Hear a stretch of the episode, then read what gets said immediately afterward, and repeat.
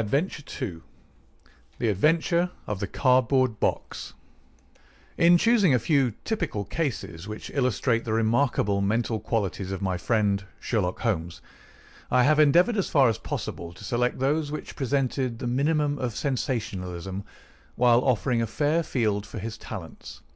It is, however, unfortunately impossible entirely to separate the sensational from the criminal and the chronicler is left in the dilemma that he must either sacrifice details which are essential to his statement, and so give a false impression of the problem, or he must use matter which chance and not choice has provided him with. With this short preface I shall turn to my notes of what proved to be a strange, though a peculiarly terrible chain of events. It was a blazing hot day in August. Baker Street was like an oven and the glare of the sunlight upon the yellow brickwork of the house across the road was painful to the eye. It was hard to believe that these were the same walls which loomed so gloomily through the fogs of winter.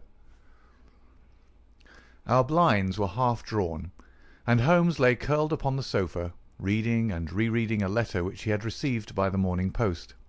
For myself, my term of service in India had trained me to stand heat better than cold, and a thermometer at ninety was no hardship. But the morning paper was uninteresting. Parliament had risen, everybody was out of town, and I yearned for the glades of the New Forest or the shingles of Southsea. A depleted bank account had caused me to postpone my holiday, and as to my companion, neither the country nor the sea presented the slightest attraction to him.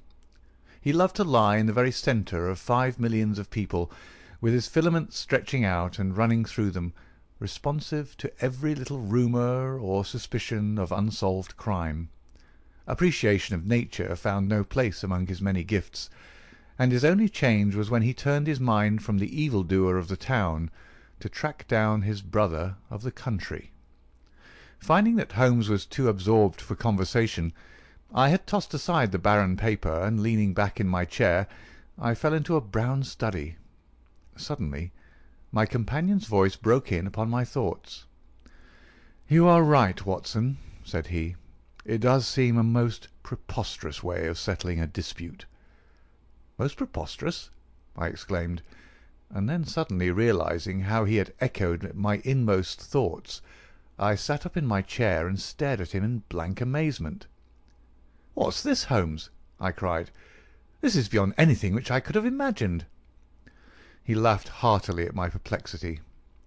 "You remember," said he, "that some little time ago when I read you the passage in one of Poe's sketches in which a close reasoner follows the unspoken thoughts of his companion, you were inclined to treat the matter as a mere tour de force of the author." On my remarking that I was constantly in the habit of doing the same thing you expressed incredulity. "Oh, no! Perhaps not with your tongue, my dear Watson, but certainly with your eyebrows. So when I saw you throw down your paper and enter upon a train of thought, I was very happy to have the opportunity of reading it off, and eventually of breaking into it, as a proof that I had been in rapport with you. But I was still far from satisfied. "In the example which you read to me," said I. The reasoner drew his conclusions from the actions of the man whom he observed.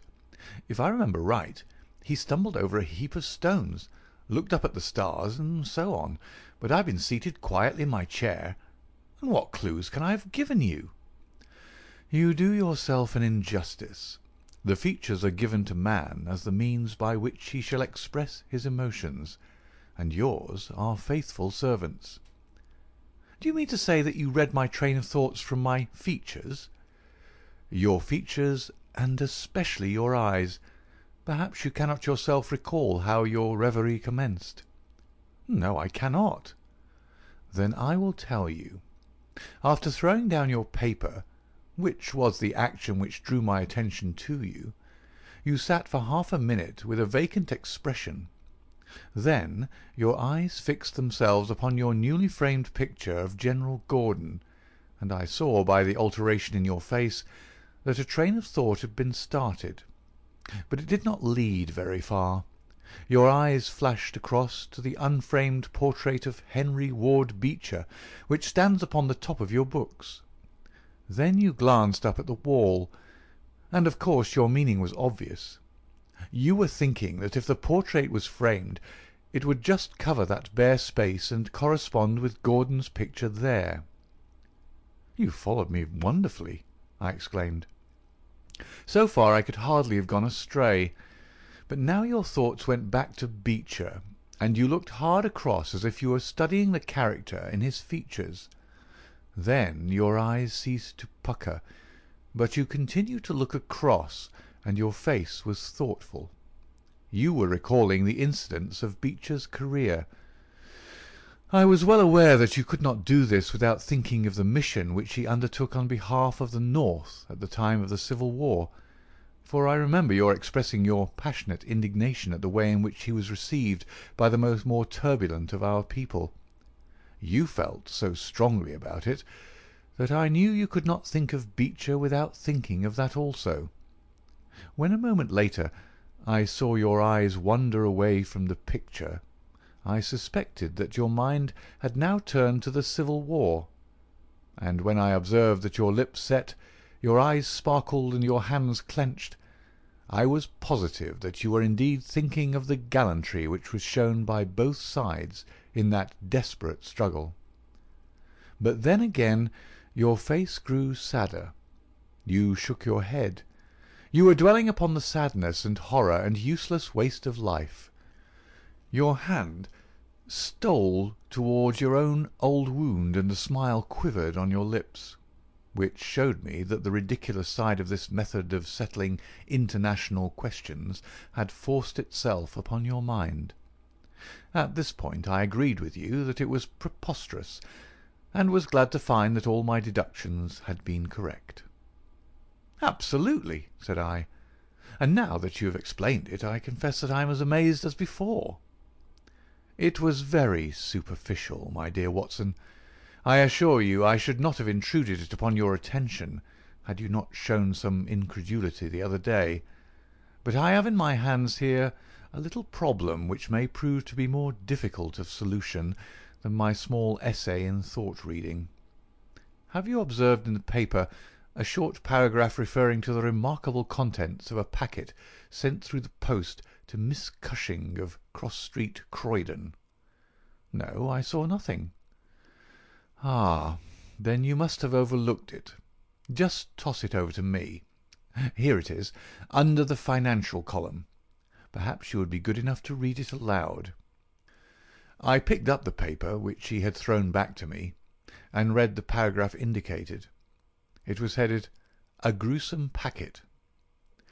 "Miss Susan Cushing, living at Cross Street, Croydon, has been made the victim of what must be regarded as a peculiarly revolting practical joke, unless some more sinister meaning should prove to be attached to the incident. At two o'clock yesterday afternoon a small packet, wrapped in brown paper, was handed in by the postman. A cardboard box was inside, which was filled with coarse salt. On emptying this Miss Cushing was horrified to find two human ears, apparently quite freshly severed. The box had been sent by parcel post from Belfast upon the morning before.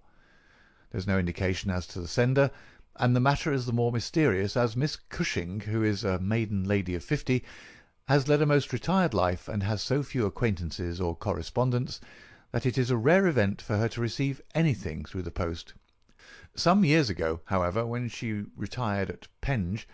She let apartments in her house to three young medical students, whom she was obliged to get rid of on account of their noisy and irregular habits. The police are of opinion that this outrage may have been perpetrated upon Miss Cushing by these youths, who owed her a grudge and who hoped to frighten her by sending her these relics of the dissecting rooms. Some probability is lent to the theory by the fact that one of these students came from the north of Ireland, and, to the best of Miss Cushing's belief, from Belfast. In the meantime the matter is being actively investigated, Mr. Lestrade, one of the very smartest of our detective officers, being in charge of the case." "So much for the Daily Chronicle," said Holmes as I finished reading. "Now for our friend Lestrade. I had a note from him this morning in which he says: "I think that this case is very much in your line. We have every hope of clearing the matter up, but we find a little difficulty in getting anything to work upon. We have, of course, wired to the Belfast post office, but a large number of parcels were handed in upon that day, and they have no means of identifying this particular one, or of remembering the sender. The box is a half pound box of honeydew tobacco, and does not help us in any way. The medical student theory still appears to me to be the most feasible, but if you should have a few hours to spare I should be very happy to see you out there. I shall be either at the house or in the police station all day. What say you, Watson? Can you rise superior to the heat and run down to Croydon with me on the off chance of a case for your annals?" I was longing for something to do. "You shall have it, then. Ring for our boots and tell them to order a cab. I'll be back in a moment when I have changed my dressing gown and filled my cigar case." A shower of rain fell while we were in the train, and the heat was far less oppressive in Croydon than in town. Holmes had sent on a wire, so that Lestrade, as wiry, as dapper, and as ferret-like as ever, was waiting for us at the station. A walk of five minutes took us to Cross Street, where Miss Cushing resided. It was a very long street of two-storey brick houses, neat and prim, with whitened stone steps and little groups of aproned women gossiping at the doors. Half way down, Lestrade stopped and tapped at a door which was opened by a small servant girl. Miss Cushing was sitting at the front room, into which we were ushered. She was a placid faced woman with large, gentle eyes, and grizzled hair curving down over her temples on each side. A worked antimacassar lay upon her lap, and a basket of coloured silks stood upon a stool beside her. "They are in the outhouse, those dreadful things," said she as Lestrade entered. "I wish that you would take them away altogether. "So I shall, Miss Cushing. I only kept them here until my friend Mr. Holmes should have seen them in your presence." "Why in my presence, sir?" "In case he wished to ask any questions." "What is the use of asking me questions, when I tell you I know nothing whatever about it?" "Quite so, madam," said Holmes in his soothing way. "I have no doubt that you have been annoyed more than enough already over this business." "Indeed I have, sir. I am a quiet woman, and live a retired life. It is something new for me to see my name in the papers, and to find the police in my house. I won't have those things in here, Mr. Lestrade. If you wish to see them, you must go to the outhouse." It was a small shed in the narrow garden which ran behind the house. Lestrade went in and brought out a yellow cardboard box, with a piece of brown paper and some string.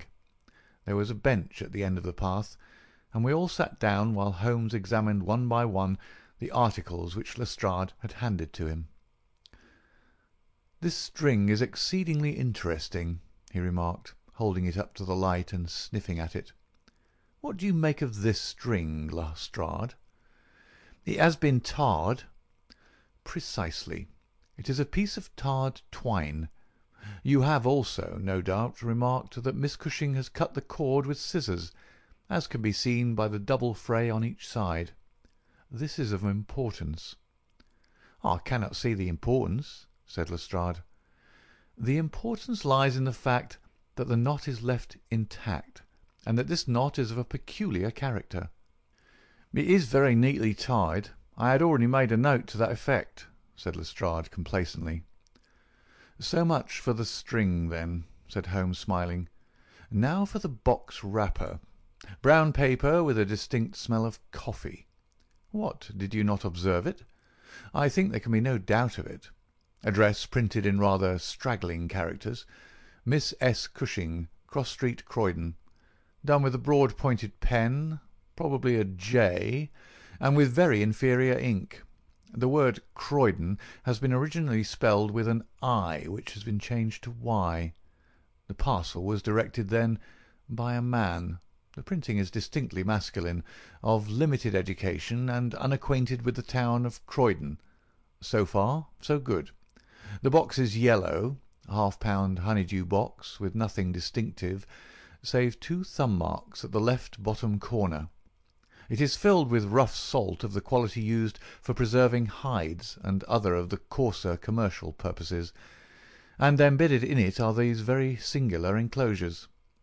He took out the two ears as he spoke, and laying a board across his knee, he examined them minutely, while Lestrade and I, bending forward on each side of him, glanced alternately at these dreadful relics and at the thoughtful, eager face of our companion. Finally he returned them to the box once more, and sat for a while in deep meditation.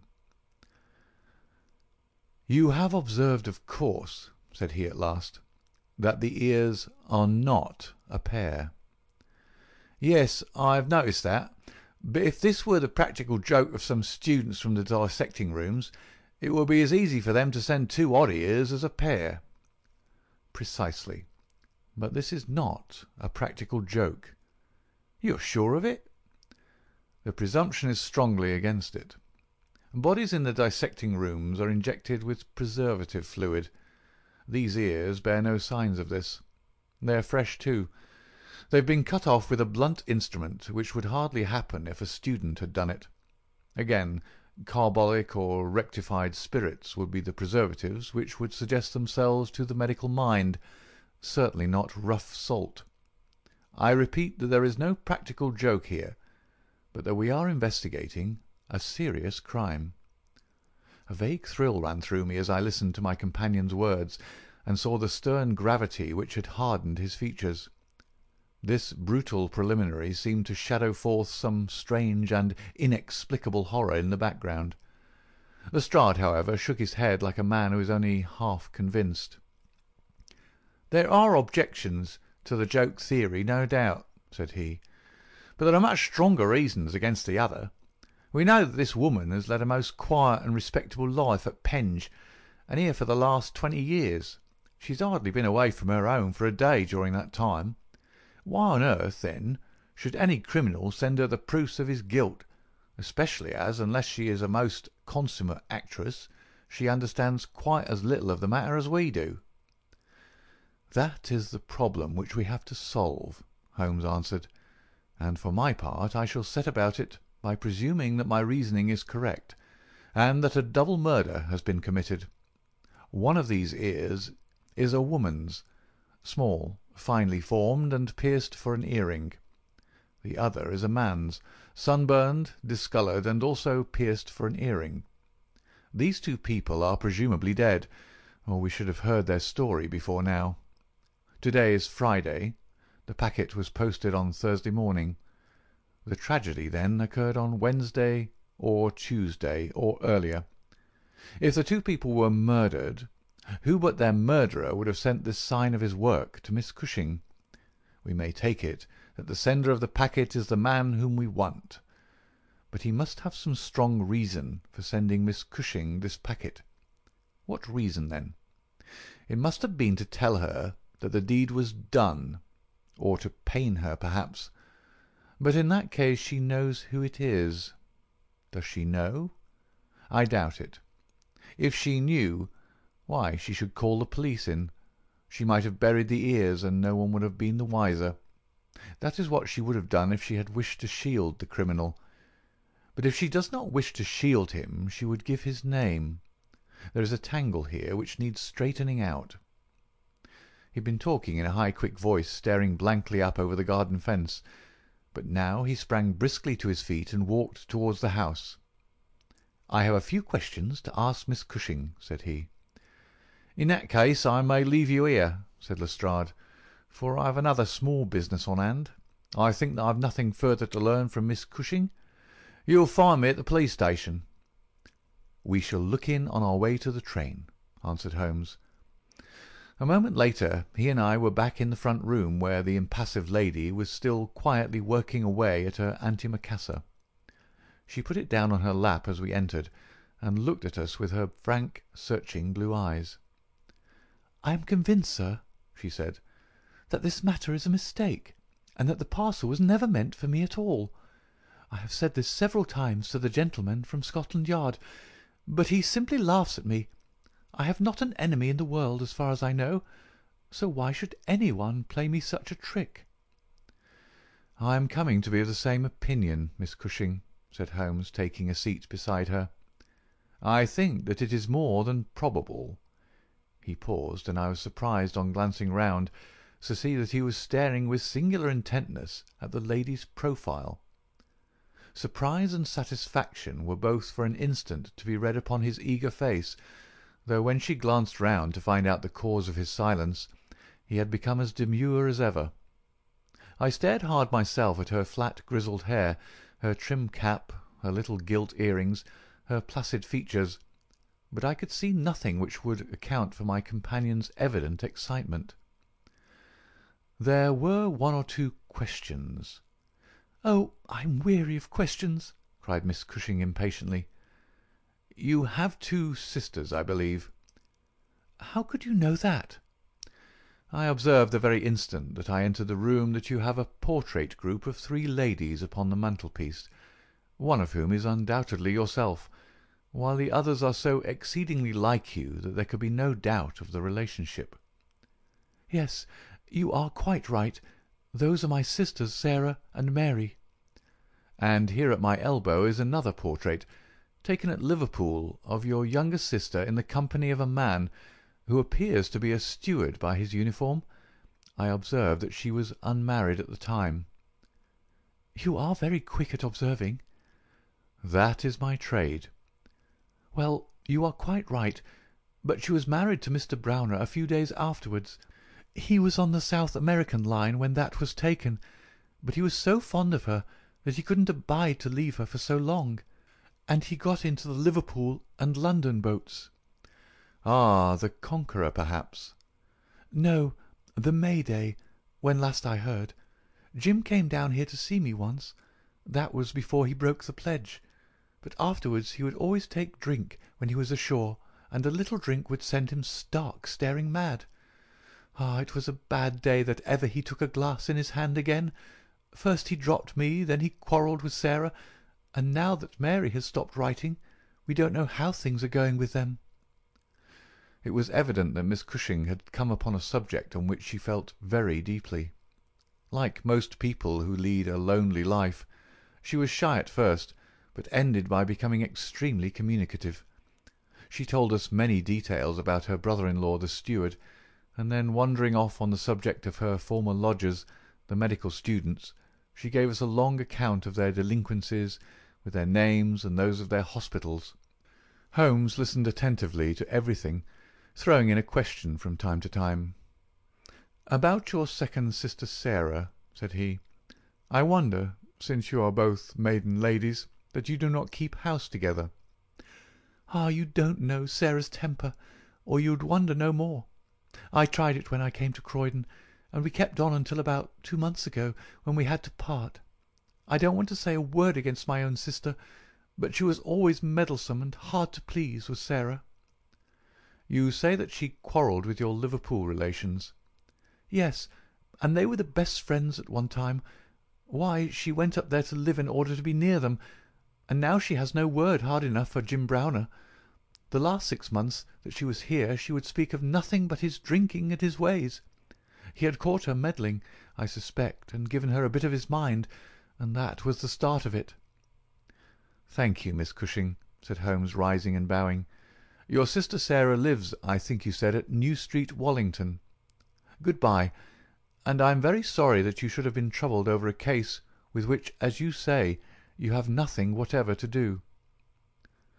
There was a cab passing as we came out, and Holmes hailed it. "How far to Wallington?" he asked. "Only about a mile, sir." "Very good. Jump in, Watson. We must strike while the iron is hot. Simple as the case is, there have been one or two very instructive details in connection with it. Just pull up at a telegraph office as you pass, cabby." Holmes sent off a short wire, and for the rest of the drive lay back in the cab with his hat tilted over his nose to keep the sun from his face. Our drive pulled up at a house which was not unlike the one which we had just quitted. My companion ordered him to wait, and had his hand upon the knocker when the door opened and a grave young gentleman in black with a very shiny hat appeared on the step. "Is Miss Cushing at home?" asked Holmes. "Miss Sarah Cushing is extremely ill," said he. She has been suffering since yesterday from brain symptoms of great severity. As her medical adviser, I cannot possibly take the responsibility of allowing anyone to see her. I should recommend you to call again in ten days. He drew on his gloves, closed the door, and marched off down the street. "Well, if we can't, we can't," said Holmes cheerfully. Perhaps she could not or would not have told you much. I did not wish her to tell me anything. I only wanted to look at her. However, I think that I have got all that I want. Drive us to some decent hotel, cabby, where we may have some lunch, and afterwards we shall drop down upon friend Lestrade at the police station." We had a pleasant little meal together, during which Holmes would talk about nothing but violins, narrating with great exultation how he had purchased his own Stradivarius, which was worth at least five hundred guineas, at a Jew broker's in Tottenham Court Road for fifty five shillings. This led him to Paganini, and we sat for an hour over a bottle of claret while he told me anecdote after anecdote of that extraordinary man.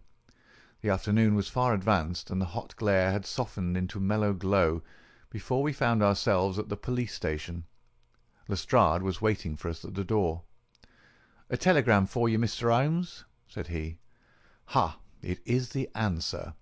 He tore it open, glanced his eyes over it, and crumpled it into his pocket. "That's all right," said he. "Have you found out anything?" "I have found out everything." "What?" Lestrade stared at him in amazement. "You're joking." "I was never more serious in my life. A shocking crime has been committed, and I think I have now laid bare every detail of it." "And the criminal?" Holmes scribbled a few words upon the back of one of his visiting cards and threw it over to Lestrade. "That is the name," he said. "You cannot effect an arrest until to morrow night at the earliest. I should prefer that you do not mention my name at all in connection with the case as I choose to be only associated with those crimes which present some difficulty in their solution. Come on, Watson." We strode off together to the station, leaving Lestrade still staring with a delighted face at the card which Holmes had thrown him. "The case," said Sherlock Holmes as we chatted over our cigars that night in our rooms at Baker Street, "is one where, as in the investigations which you have chronicled under the names of A Study in Scarlet and of the sign of four, we have been compelled to reason backward from effects to causes. I have written to Lestrade, asking him to supply us with the details which are now wanting, and which he will only get after he has secured his man. That he may be safely trusted to do, for although he is absolutely devoid of reason, he is as tenacious as a bulldog when he once understands what he has to do, and, indeed, it is just this tenacity which has brought him to the top at Scotland Yard." "Your case is not complete, then?" I asked. "It is fairly complete in essentials. We know who the author of the revolting business is, although one of the victims still escapes us. Of course, you have formed your own conclusions." "I presume that this Jim Browner, the steward of a Liverpool boat, is the man whom you suspect?" "Oh, it is more than a suspicion." "And yet I cannot see anything save very vague indications." "On the contrary, to my mind nothing could be more clear. Let me run over the principal steps. We approached the case, you remember, with an absolutely blank mind, which is always an advantage. We had formed no theories. We were simply there to observe and to draw inferences from our observations. What did we see first? a very placid and respectable lady who seemed quite innocent of any secret, and a portrait which showed me that she had two younger sisters. It instantly flashed across my mind that the box might have been meant for one of these. I set the idea aside as one which could be disproved or confirmed at our leisure. Then we went to the garden, as you remember, and we saw the very singular contents of the little yellow box. The string was of the quality which is used by sailmakers aboard ship, and at once a whiff of the sea was perceptible in our investigation. When I observed that the knot was one which is popular with sailors, that the parcel had been posted at a port, and that the male ear was pierced for an earring, which is so much more common among sailors than landsmen, I was quite certain that all the actors in the tragedy were to be found among our seafaring classes. When I came to examine the address of the packet, I observed that it was to Miss S. Cushing, Now the oldest sister would of course be Miss Cushing, and although her initial was S, it might belong to one of the others as well. In that case we should have to commence our investigation from a fresh basis altogether. I therefore went into the house with the intention of clearing up this point. I was about to assure Miss Cushing that I was convinced that a mistake had been made, when you may remember that I came suddenly to a stop. The fact was that I had just seen something which filled me with surprise, and at the same time narrowed the field of our inquiry immensely. As a medical man you are aware, Watson, that there is no part of the body which varies so much as the human ear. Each ear is as a rule quite distinctive and differs from all other ones. In last year's Anthropological Journal you will find two short monographs from my pen upon the subject, and had carefully noted their anatomical peculiarities. Imagine my surprise, then, when on looking at Miss Cushing I perceived that her ear corresponded exactly with the female ear which I had just inspected. The matter was entirely beyond coincidence.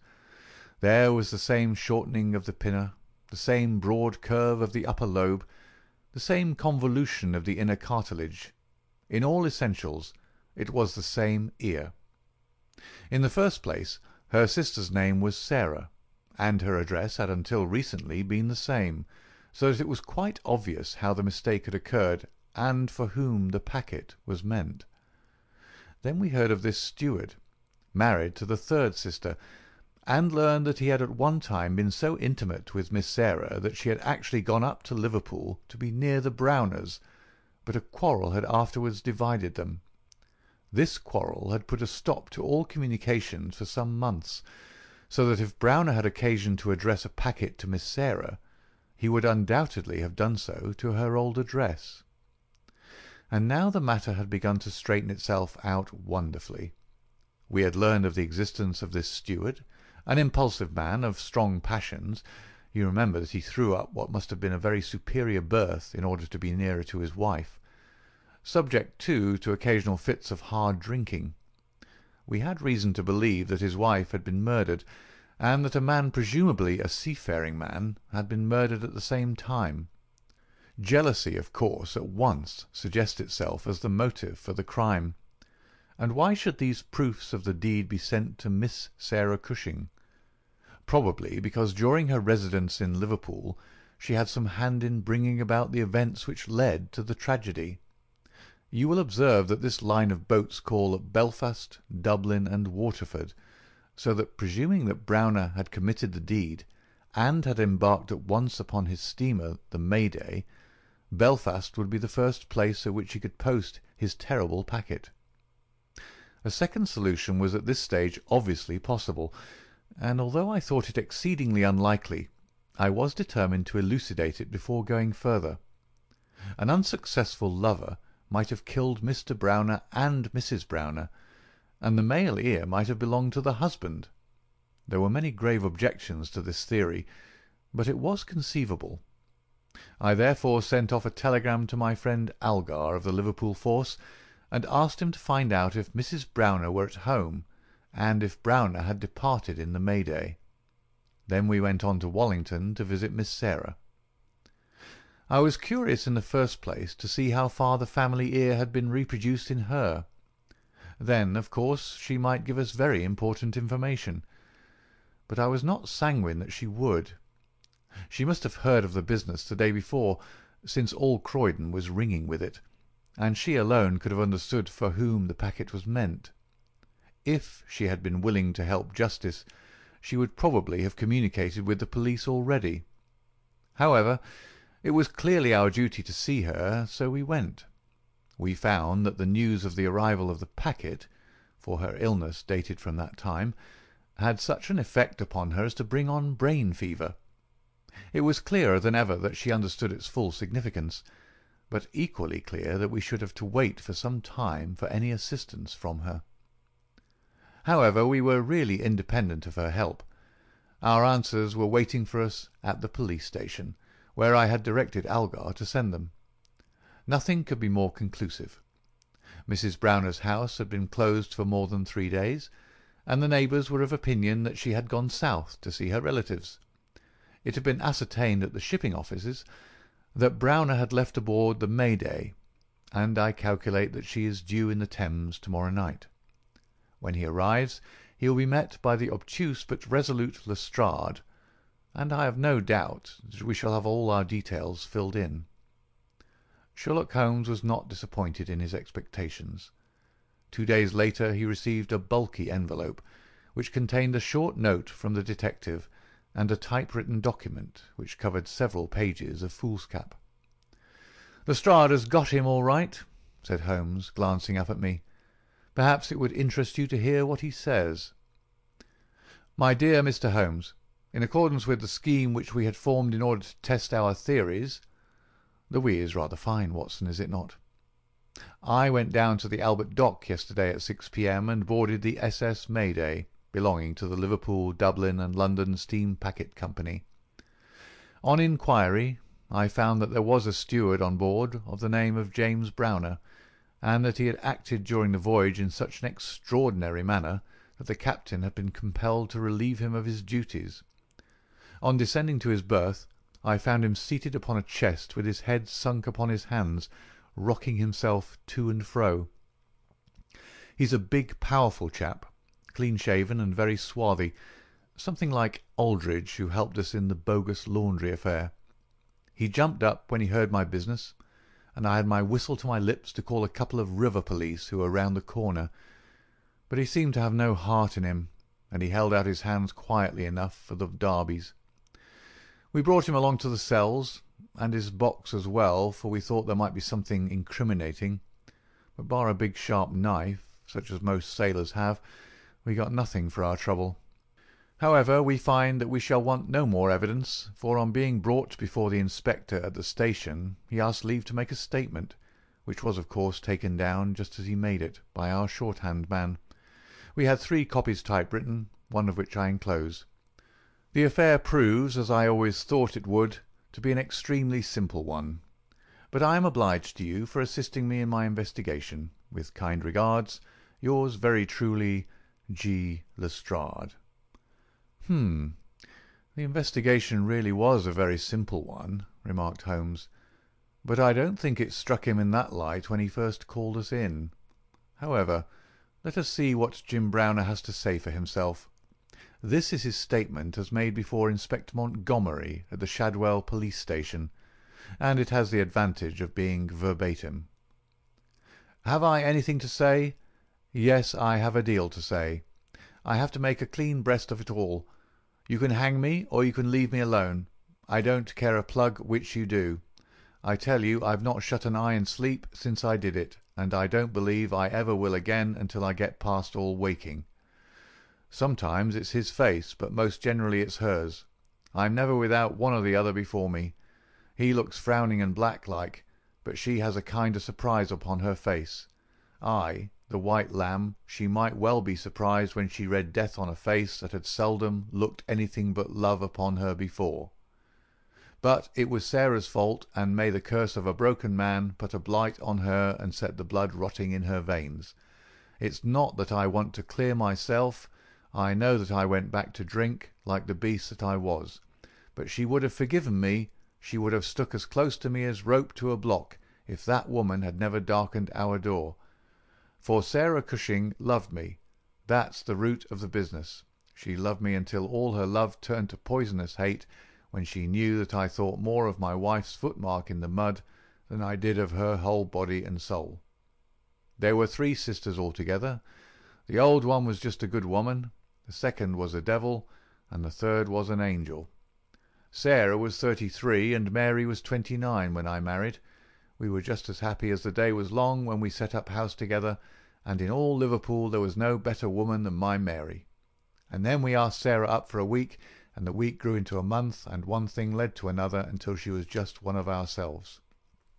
I was blue ribbon at that time, and we were putting a little money by, and all was as bright as a new dollar. My God, whoever would have thought that it would have come to this? Whoever would have dreamed it? I used to be home for the week ends very often, and sometimes if the ship were held back for cargo I would have a whole week at a time. and in this way I saw a deal of my sister-in-law Sarah. She was a fine tall woman, black and quick and fierce, with a proud way of carrying her head, and a glint from her eye like a spark from a flint. But when little Mary was there I had never thought of her, and that I swear as I hope for God's mercy. It had seemed to me sometimes that she liked to be alone with me, or to coax me out for a walk with her, but I had never thought anything of that. But one evening my eyes were opened. I had come up from the ship and found my wife out, but Sarah at home. "Where's Mary?" I asked. "Oh, she's gone to pay some accounts." I was impatient and paced up and down the room. "Can't you be happy for five minutes without Mary, Jim?" says she. "It's a bad compliment to me that you can't be contented with my society for so short a time." "That's all right, my lass," said I, putting out my hand toward her in a kindly way, but she had it in both hers in an instant and they burned as if they were in a fever. I looked into her eyes and I read it all there. There was no need for her to speak, nor for me either. I frowned and drew my hand away, and she stood by my side in silence for a bit, and then put up her hand and patted me on the shoulder. "Steady, old Jim," said she, and with a kind of mocking laugh she ran out of the room. Well, from that time Sarah hated me with her whole heart and soul, and she is a woman who can hate too. I was a fool to let her go on biding with us, a besotted fool, but I never said a word to Mary, for I knew it would grieve her. Things went on much as before, but after a time I began to find that there was a bit of a change in Mary herself. She had always been so trusting and so innocent, but now she became queer and suspicious, wanting to know where I'd been, and what I'd been doing, and whom my letters were from, and what I had in my pockets, and a thousand such follies. Day by day she grew queerer and more irritable, and we had ceaseless rows about nothing. I was fairly puzzled by it all. Sarah avoided me now, but she and Mary were just inseparable. I can see now how she was plotting and scheming and poisoning my wife's mind against me, but I was such a blind beetle that I could not understand it at the time. Then I broke my blue ribbon and began to drink again, but I think I should not have done it if Mary had been the same as ever. She had some reason to be disgusted with me now, and the gap between us began to be wider and wider. And then this Alec Fairbairn chipped in, and things became a thousand times blacker. It was to see Sarah's he came to my house first, but soon it was to see us, for he was a man with winning ways, and he made friends wherever he went. He was a dashing, swaggering chap, smart and curled, who'd seen half the world and could talk of what he'd seen. He was good company, I won't deny it, and he had wonderful polite ways with him for a sailor man, so that I think there must have been a time when he knew more of the poop than the forecastle. For a month he was in and out of my house, and never once did it cross my mind that harm might come of his soft, tricky ways. And then at last something made me suspect and from that day my peace was gone for ever. It was only a little thing, too. I had come into the parlour unexpected, and as I walked in at the door I saw a light of welcome on my wife's face. But as she saw who it was it faded again, and she turned away with a look of disappointment. That was enough for me. There was no one but Alec Fairbairn whose step she could have mistaken for mine. If I could have seen him then I should have killed him, for I have always been like a madman when my temper gets loose. Mary saw the devil's light in my eyes, and she ran forward with her hands on my sleeve. "Don't, Jim, don't!" says she. "Where's Sarah?" I asked. "In the kitchen," says she. "Sarah," says I, as I went in, "this man Fairbairn is never to darken my door again." "Why not?" says she. "Because I order it. "Oh!" says she, "if my friends are not good enough for this house, then I'm not good enough for it either." "You can do what you like," says I, "but if Fairbairn shows his face here again I'll send you one of his ears for a keepsake." She was frightened by my face, I think, for she never answered a word, and the same evening she left my house. Well, I don't know now whether it was pure devilry on the part of this woman, or whether she thought that she could turn me against my wife by encouraging her to misbehave. Anyway, she took a house just two streets off and let lodgings to sailors. Fairbairn used to stay there, and Mary would go round to have tea with her sister and him. How often she went I don't know, but I followed her one day, and as I broke in at the door Fairbairn got away over the back garden wall like the cowardly skunk that he was.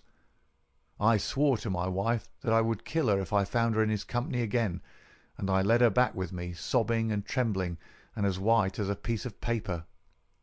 There was no trace of love between us any longer. I could see that she hated me and feared me, and when the thought of it drove me to drink, then she despised me as well. Well, Sarah found that she could not make a living in Liverpool, so she went back, as I understand, to live with her sister in Croydon, and things jogged on much the same as ever at home. And then came this week, and all the misery and ruin. It was in this way. We'd gone on the May Day for a round voyage of seven days, but a hogshead got loose and started one of our plates, so we had to get back into port for twelve hours. I left the ship and came home, thinking what a surprise it would be for my wife, and hoping that maybe she would be glad to see me so soon. The thought was in my head as I turned into my own street, and at that moment a cab passed me, and there she was, sitting by the side of Fairbairn, the two chatting and laughing, with never a thought for me as I stood watching them from the footpath. I tell you, and I give you my word for it, that from that moment I was not my own master, and it is all like a dim dream when I look back on it. I've been drinking hard of late, and the two things together fairly turn my brain. There's something throbbing in my head now, like a docker's hammer, but that morning I seemed to have all Niagara whizzing and buzzing in my ears. It was just as if they'd been given into my hands. There was a bit of a haze, and you could not see more than a few hundred yards. I hired a boat for myself, and I pulled after them. I could see the blur of their craft, but they were going nearly as fast as I, and they must have been a long mile from the shore before I caught them up. The haze was like a curtain all round us, and there we were, three in the middle of it. My God, shall I ever forget their faces when they saw who was in the boat that was closing in upon them? She screamed out. He swore like a madman and jabbed at me with an oar, for he must have seen death in my eyes. I got past it, and got one in with my stick that crushed his head like an egg. I would have spared her, perhaps, for all my madness, but she threw her arms round him, crying out to him and calling him Alec. I struck again, and she lay stretched beside him. I was like a wild beast then that had tasted blood. If Sarah had been there, by the Lord, she would have joined them. I pulled out my knife, and well, there, I've said enough. It gave me a kind of savage joy when I thought how Sarah would feel when she had such signs as these of what her meddling had brought about. Then I tied the bodies into the boat, stove a plank, and stood by until they had sunk. I knew very well that the owner would think that they had lost their bearings in the haze and had drifted off out to sea. I cleaned myself up, got back to land, and joined my ship without a soul having a suspicion of what had passed. That night I made up the packet for Sarah Cushing, and next day I sent it from Belfast. There you have the whole truth of it. You can hang me or do what you like with me, but you cannot punish me as I have been punished already. I cannot shut my eyes but I see those two faces staring at me staring at me as they stared when my boat broke through the haze. I killed them quick, but they're killing me slow, and if I have another night of it I shall be either mad or dead before morning. You won't put me alone into a cell, sir. For pity's sake don't, and may you be treated in your day of agony as you treat me now." "What is the meaning of it, Watson?" said Holmes solemnly, as he laid down the paper. What object is served by this circle of misery and violence and fear? It must tend to some end, or else our universe is ruled by chance, which is unthinkable. But what end? There is the great standing perennial problem to which human reason is as far from an answer as ever. End of the Adventure of the Cardboard Box